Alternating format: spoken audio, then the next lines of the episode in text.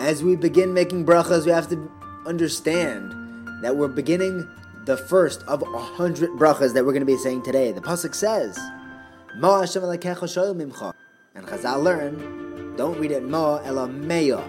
Hashem wants 100 brachas from us a day. The first bracha that we make is an al natilas because a person has to travel up to four mil to get some water to wash before davening.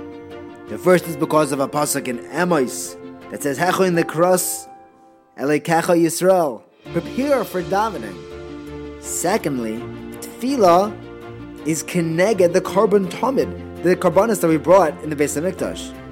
And before bringing karbanas, every kohen, every makrav has to wash their hands in the kiyar. Al is the first step in our avodah. Have a wonderful day.